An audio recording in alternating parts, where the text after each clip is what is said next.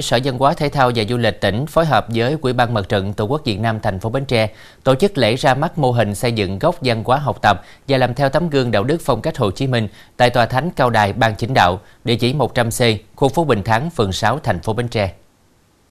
Với mong muốn xây dựng không gian văn hóa Hồ Chí Minh không chỉ trong chính quyền, cơ quan, ban ngành mà lan tỏa ra từng khu phố, từng người dân trong cộng đồng dân cư, tín đồ tôn giáo, Bến Tre đã triển khai không gian văn hóa tại cơ sở tôn giáo với mục đích đưa tư tưởng đạo đức phong cách Hồ Chí Minh đến gần hơn với người dân, chức sắc, chức việc và các tín đồ tôn giáo.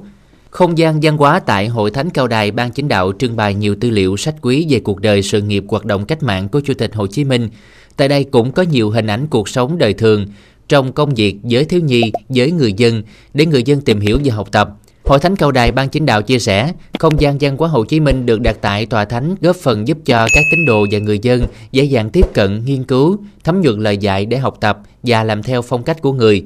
Dịp này, Quỹ ban Mặt trận Tổ quốc Việt Nam phường 6 thành phố Bến Tre đã tặng quà cho 10 gia đình có hoàn cảnh khó khăn đang làm ăn sinh sống tại địa phương.